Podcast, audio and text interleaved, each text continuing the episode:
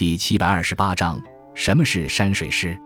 在《诗经》和《楚辞》中就已经出现了许多描写山水景物的诗句，但那只是作为衬托或比兴的媒介，不是一种独立的题材。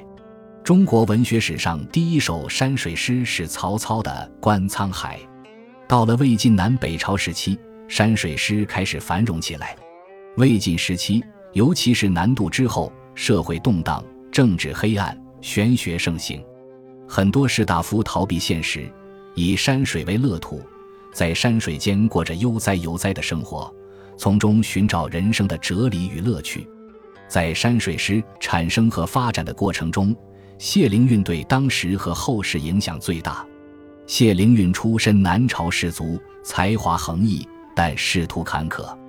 为了摆脱烦恼，谢灵运常常四处游览，寄情于山水。他的山水诗一般先写出游，再写见闻，最后谈玄或发感慨，犹如一篇游记。他的诗句工整精炼，意境清新自然。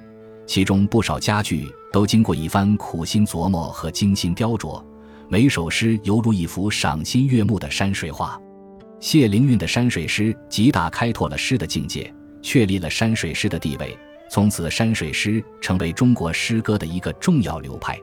南北朝时期的谢和逊也是有名的山水诗人，他们与谢灵运一道，把山水诗推向成熟。到了唐朝，山水诗蔚为大观，李白。王维、孟浩然、杜甫等都是山水诗高手，他们以卓越的诗才为后人留下大量的山水诗佳作。